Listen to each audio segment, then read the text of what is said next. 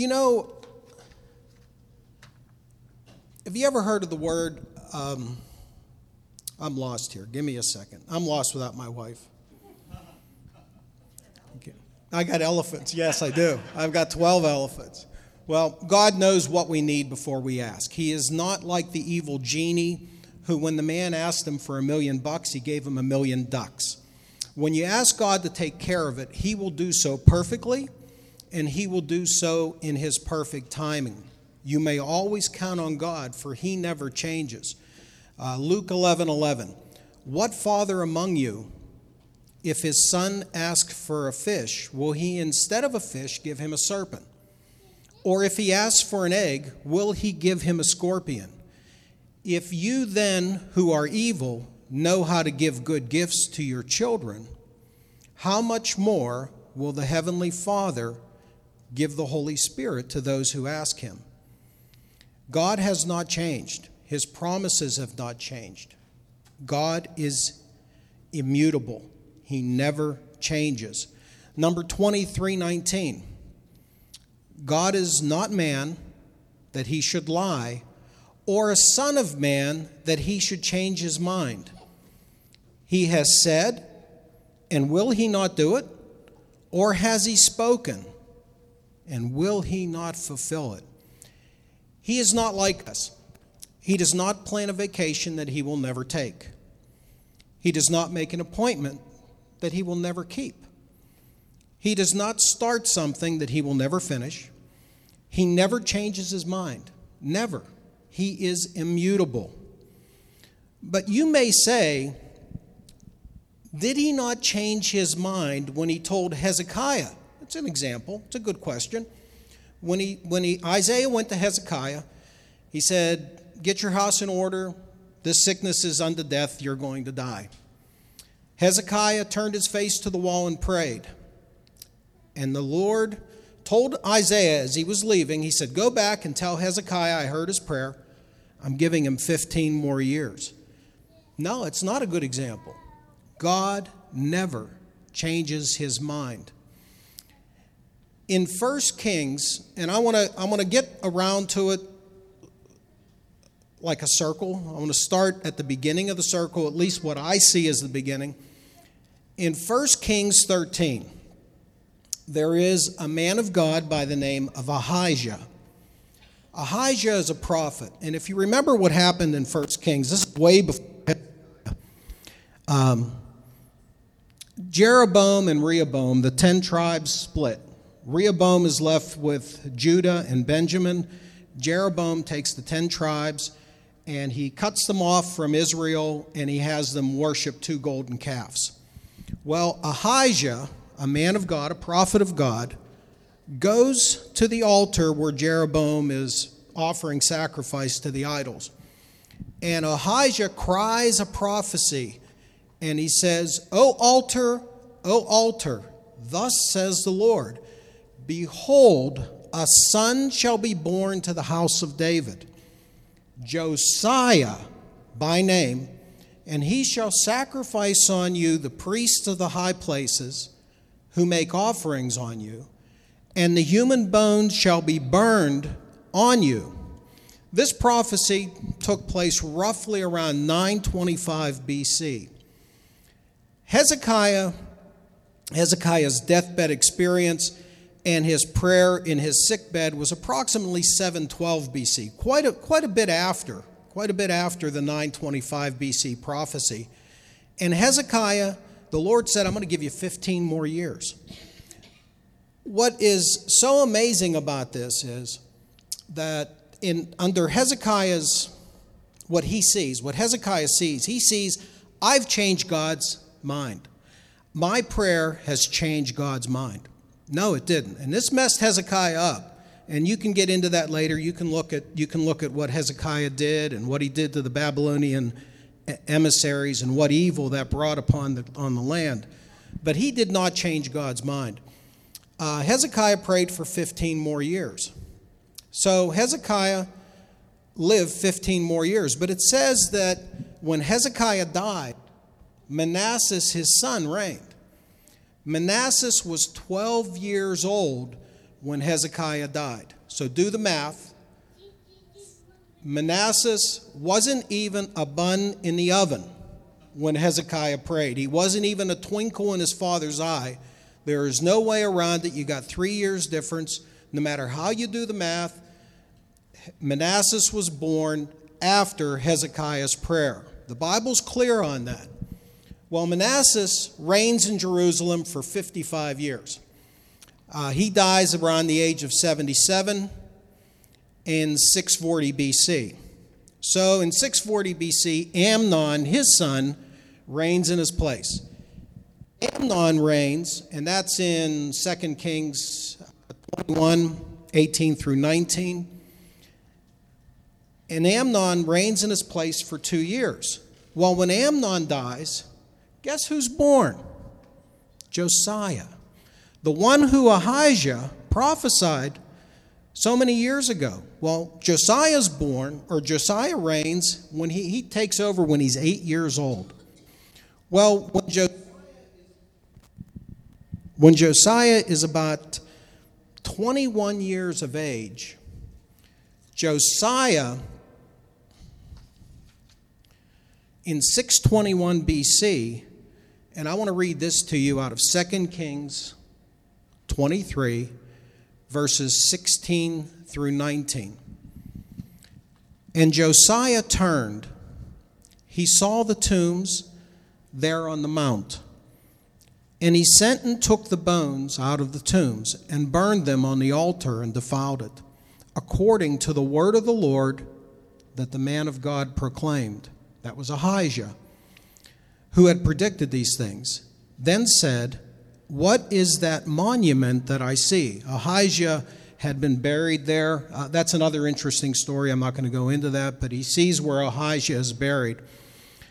And the many men of the city told him, It is the tomb of the man of God who came from Judah, and predicted these things that you have done against the altar of Bethel. And he said, This is Josiah, said, Let him be, let no man move his bones. So they let his bones alone with the bones of the other prophet that came out of Samaria. So 304 years later, after Ahijah's prophecy, Josiah fulfills this prophecy. Um, if Hezekiah wouldn't have lived 15 more years, uh, it doesn't appear that Josiah would have ever been born to Amnon or to Manasseh. You know, his great great grandson would have never been born. So when God said he changed his mind, did he change his mind or did he not know that he was going to change his mind from the beginning? Um, when God, we, we have a thing we call, everybody does it. It's, it's called anthropomorphic speech. Has anybody heard, anybody heard of that? Does everybody know what that is? That's when I, I say things like, you know, my truck's not happy in the winter. You know, when I start giving my truck feelings, uh, when I say uh, my grass looks sad, it does look a little sad, but grass doesn't have feelings. Whenever we put human qualities on inanimate objects, that's called being, that's anthropomorphic speech when, whenever we put human qualities on God, that's also a form of anthropomorphic speech. If you go to the, the ancients and you go to the Greeks, all their gods look like Greek. And if you go to Africa, all their gods look African. Okay, that's, that's anthropomorphism, that's anthropomorphic speech. But when God speaks to us, He also uses anthropomorphic speech. He'll tell us something about himself. It's always about himself. He'll tell us something about himself in human terms. So he'll describe himself in human terms, so maybe we get a little bit of the picture. I mean, can you imagine trying to explain to your dog special relativity? You know, the, the dog's going to hear blah, blah, blah, blah, blah, treat. All right? You can't explain that to your dog. Well, we're like, you got to remember, we're like ants before God. Just little ants. You know, He loves us, He takes care of us. So when God's trying to explain to us something about Him changing His mind, He really has, you know, how do you explain it to ants that I've changed my mind, but I never changed my mind? I had planned to change my mind from the beginning. You know, I mean, it's, this is not a surprise to me. Isaiah 46:10 says, I make known the end from the beginning, from ancient times what is to come. My purpose shall stand, and I will do all, all that I please. God is never surprised by anything. There is no surprises. Uh, you know, maybe another example would be good is God using anthropomorphic or anthropomorphism is in Genesis. God, this is this has to be now. Maybe I got a warped sense of humor, and I know some of you know that I do. My wife knows that I do. It's got to be the funniest one-liner in the Bible. Your mother would appreciate this. Adam sinned. Adam and Eve, they eat the fruit. They're they're hiding behind a fig bush or something, whatever. And God says, Adam, where are you? Okay, realize you got two people in the, in the world, just two.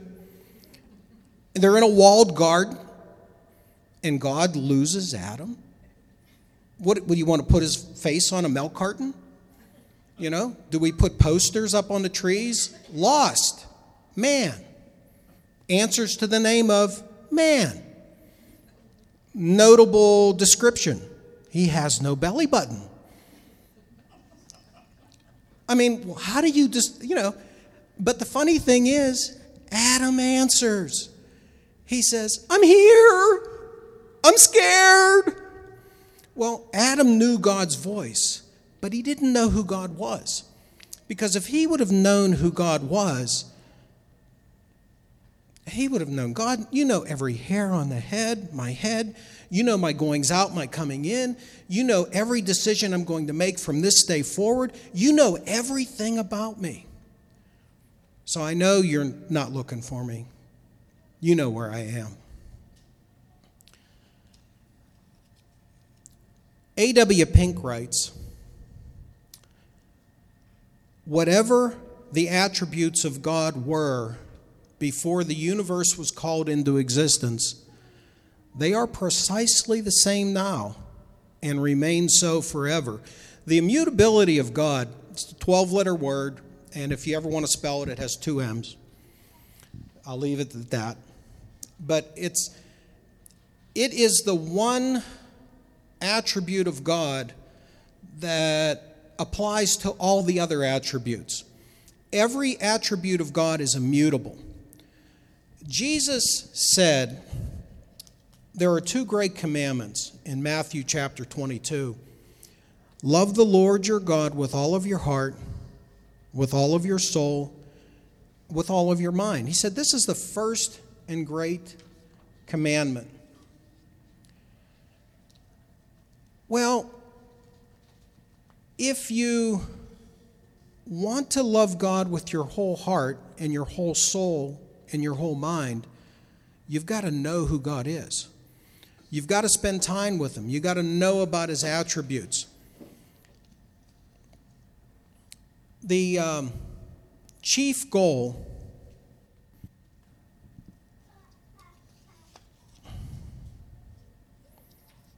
I know I'm missing something here, so we're going to skip over it. The chief goal of Christians, this is also from, from Pink, the cre- chief goal of a Christian is to love God with our whole heart and to enjoy Him forever. But how will we do this if we do not know what He is like? To fully love God in whatever ability we have, whatever capability we have, we have to know God. We have to know about Him. We have to know what His character is, what His personality is. Um, we have to have a clear mental uh, apprehension of His perfections as revealed in the scriptures. We got to look at the scriptures. What do the scriptures say God is? Spurgeon writes of God in his sermon on immuta- the immutability of God It has been said by some that the proper study of mankind is man. I will not oppose the idea, but I believe it is equally true that the proper study of God's elect is God. The proper study of the Christian is the Godhead. The highest science, the loftiest speculation, the mightiest philosophy which can ever engage the attention of a child of God is the name, this is important, is the name, the nature, the person, the work, the doings, and the existence of the great God whom he calls Father. The greatest attention as a child of God that we can give is in the name, the nature, the person, the work, the doings, and the existence of our great God. There is something exceedingly improving to the mind in a com- contemplation of the divinity.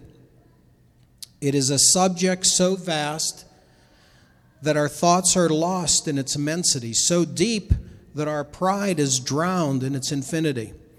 Other subjects we can compass and grapple with, and in those subjects we feel kind of self content. We go our way with the thought, Behold, I am wise. But when we come to the master science, the master science, knowing God, we find that our plumb line cannot sound its depths, and our eagle eye cannot see its height. We turn away with the thought that vain man would be wise, but he is like a wild ass. And with a solemn exclamation, we say, I am but of yesterday and know nothing. O great God, how infinite thou art, and how worthless worms we are. So, uh, just a couple things. How does God describe his immutability in the scriptures? Uh, Deuteronomy, I'm going to go through these pretty quick. If you want to write them down, fine. Um, if not, that's fine too. Deuteronomy 32 4. God talks about himself. He's the rock. I mean, if, you, if you're going to describe something that's immutable and you're anthropomorphic, you know, you got this big hunk of granite. Guess what? Probably 7,000 years from now, it's probably going to look pretty much the same as it did 7,000 years earlier. You know, it's probably the closest thing we have in our world that just doesn't change. It's like big pieces of granite. The rock, it's perfect. What am I doing? Take another one? Okay. This is confusing though. I don't like choices. All right. Okay. That good, Bill? All right. He is, he is the rock. His work is perfect, for all his ways are justice. A God of faithfulness and without iniquity, just and upright is he. James 1 7. Every good gift and every perfect gift is from above, coming down from the Father of lights in whom there is no variation or shadow due to change. Psalm 119, 89. Forever, O Lord, your word is firmly fixed in the heavens. For the Lord is, and then Psalm 100, verse 5 For the Lord is good, his steadfast love endures forever, his faithfulness to gener- all generations. Numbers 23 19. God is man, God is not man that he should lie, or the Son of Man that he should change his mind. He has said, has he said, and will he not do it? Or has he spoken, and will he not fulfill it? 1 Samuel 15 29. And also the glory of Israel will not lie, nor have regret for he is not a man that he should have regret. Hebrews 6:17. So when God desired to show more convincingly to the heirs of the promise, that's us. God wanted to make sure he was convincing us the heirs of the promise the unchangeable characters of his purpose because we change. And I think a lot of times we assume God changes. You know, it's like we think, oh, Lord, you saw what I did. I surprised you. You never, I don't know. Man, I'm just shocked too. Well, God's not shocked. Maybe we're shocked. God's not shocked. So, God, when He desired to show us convincingly to the heirs of His promise the unchangeable characters of His purpose, God guaranteed it with an oath. You know, I mean, all God had to tell Noah was, hey, Noah, it's not going to rain ever again like that to destroy the earth. Okay. But you know what? Noah doesn't know God real well. He doesn't know how unchangeable God is. So God says, oh, by the way, I'm going to put a rainbow in the sky. That way, every time you see the rainbow, it's going to be a reminder I won't do this. You know what? If God says He's not going to do it, He's not going to do it. Job 23 13. But he is unchangeable, and who can turn him back? What he desires to do, he does. Romans 11 29. For the gifts and the calling of God are irrevocable. John 13 1. Now, before the feast of Passover, when Jesus knew that his hour had come to depart out of this world to the Father, Having loved his own who were in the world, he loved them to the end. That's us. He will love us to the end. When the trumpet calls and the dead in Christ rise first, he will love us to the end. Nothing will happen between point A and point B that our Heavenly Father doesn't know. It hasn't been planned. He hasn't given the providential uh, his providence has. Everything has been declared from end to the from the beginning to the end. It's a mystery, but it is true, and you can count on that. There are no surprises. This should give you great comfort, for God is not fickle. We are, but He is not. His love, His mercy, His compassion towards you may never change. They are still the same today as they always have been, and they will be the same tomorrow. Behold thy God, know thy God, love thy God. Here, just uh, I'm going to give you some of the attributes of God. This is definitely not a complete list, and I'm sure, Ron, I'm sure you can come up with about 20 more. But I'm going to, I'm going to give you 20. Now, this first one here is his omnisapience. Now, when I looked up this one, it's really neat because it's not even in my spell checker. My computer had no idea what it was. So I know it's I know it's important. When my spell checker shows red, that's important. God is all wise. He has the ability to devise perfect ends and achieve these ends by the most perfect means. His sovereignty. He is free to do all he pleases. He truly has free will.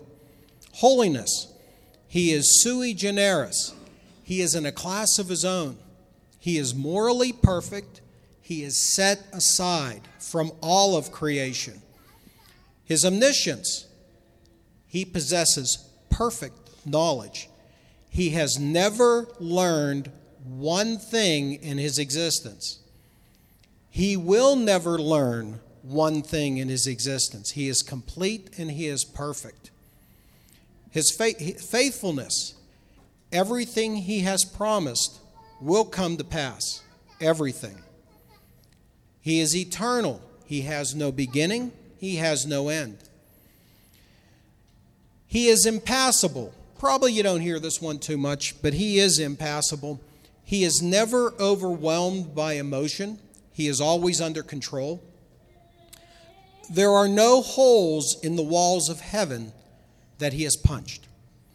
You know, God, you know, I, I, I would imagine there were a lot of holes in my house. Um, now, as I was get, you know, uh, I learned that I had to replace them, so I'd always go for the stud. I, I know where the studs were, so it made a lot of noise, but I didn't have to fix it just hurt. But there are no holes in the walls of heaven. God has even his wrath. When he, when he wakes up, so to speak, when the Bible says, I'm going to wake up as a drunken man and I'm just, going to tear the place down, his wrath is perfect and under control. It's perfectly, he does exactly what he wants. He is not given to emotional outbursts, he's under control. He is infinite, he is not subject to any limitations. He's all powerful. He governs everything in the universe, including the hearts of men. He is omnipresent. God is everywhere. He is self existent. He needs nothing or no one. He depends on nothing except himself. He is self sufficient. He needs no water, air, food, or money to survive. God is good. God is gracious. He is a giver. He loves to give. Um, Jonathan Edwards says about this, he says that for God needs nothing from us, for he is complete in himself and takes no pleasure in us. But yet he does take pleasure in us, for he takes pleasure in that what he does through us. God does take pleasure in us. He takes pleasure in that which his Holy Spirit does through us. And then he rewards us for that which he does through us. You're going to be rewarded in heaven for everything the Holy Spirit did in your life. Everything that God did through you you're going to get rewarded for. Isn't that amazing that God is so giving? He just, he's so generous. This is where, I don't know if you've ever heard Jonathan Edwards when he talks about the fountain given to overflow. That came from the same book that God is like a fountain that just bubbles over. It just wants to give, it just wants to give. God is merciful, God is just. This is not a complete list. One other one, too. I'm going to throw this one in. Um, something to think about. It's, it's one you maybe most of you have never heard. God is simple. And it's called the simplicity of God. God is not the sum of his parts. He's not all, you take all of these attributes and you add them together, you have God. No, God is not the sum of his parts. He is of a single essence.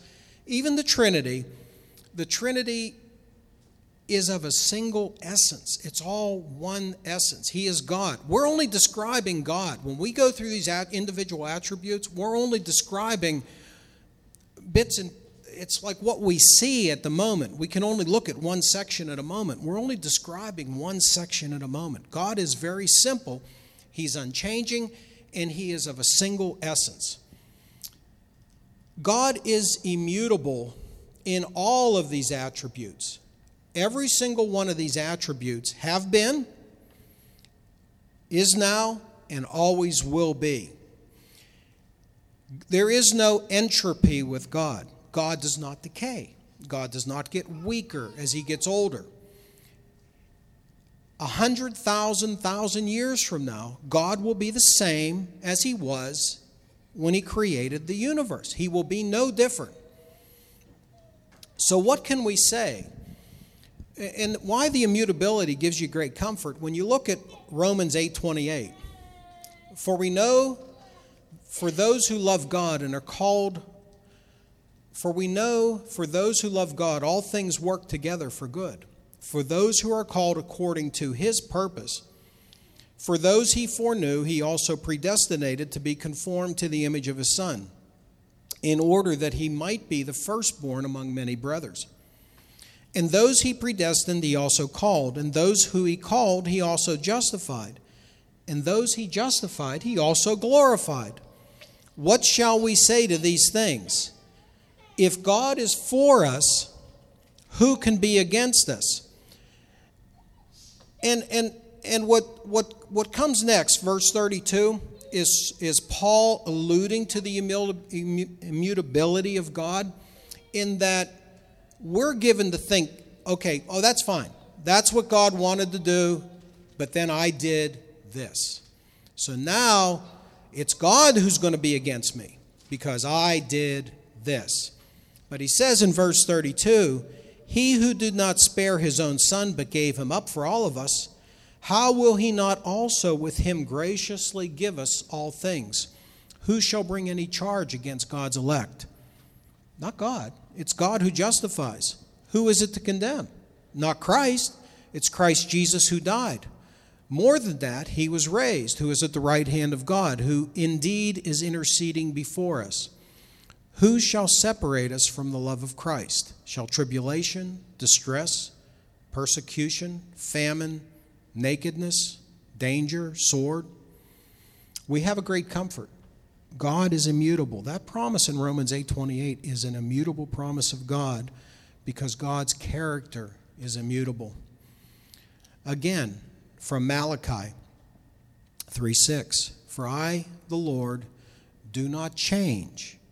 Therefore, O children of Jacob, you are not consumed." Whenever you see therefore, you got to find out what it's there for. So what is it there for? I do not change. Because I think if God did change, we would be consumed. You know, I don't think there'd be any hope, but He does not change. Um, I want you to turn with me to um, Psalm 136. Um, yeah, Psalm 136. Um, I, I, imagine most of you, I, I, don't know what Bibles you have. I have the ESV.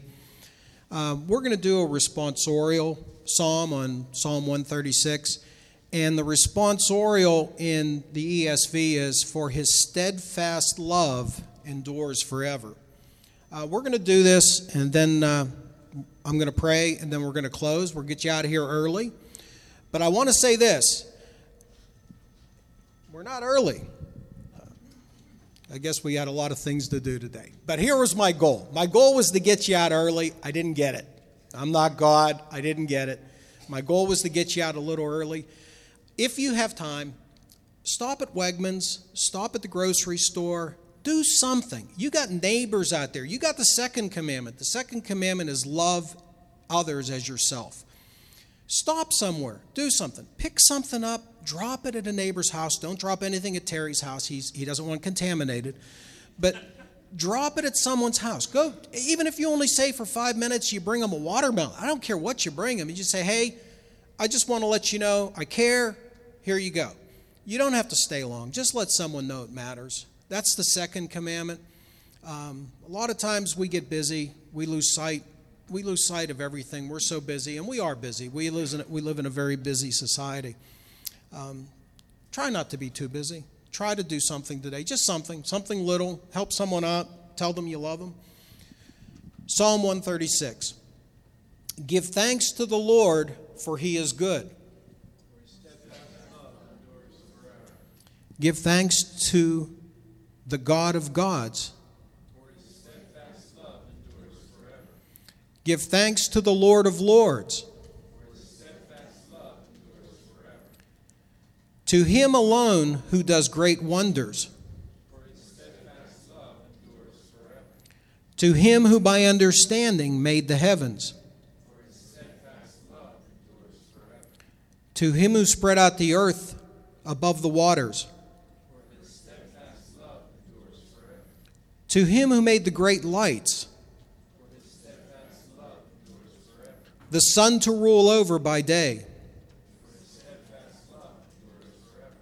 the moon and the stars to rule over the night. To him who struck down the firstborn of Egypt and brought Israel out from among them with a strong hand and an outstretched arm. To him who divided the Red Sea and made Israel pass through the midst of it. But overthrew Pharaoh and his host in the Red Sea. To him has led his people through the wilderness. To him who struck down the great kings and killed the mighty kings. Sihon, king of the Amorites, and Og, king of Bashan, and gave their land as a heritage, a heritage to Israel, his servant. It is he who remembered us in our low estate and rescued us from our foes. He who gives food to all flesh. Give thanks to the God of heaven, for his steadfast love endures forever. Thank you. I, you know what? The Lord only gave me a half a sermon, but it ended right, so we're okay. I guess he knows what's going on. I should read my sermon more often. Thank you, Lord. We, we thank you for this day. We ask you to go with us as we go. Give us the heart and desire to be your hands and feet upon this earth. Um, let us know the needs. Let us see the needs. Let us not be oblivious to what's around us. Let us see what's going on. Uh, may we enjoy each other's company. May we fellowship together today. And may we share with those the blessings that you have given us. In Jesus' name, amen.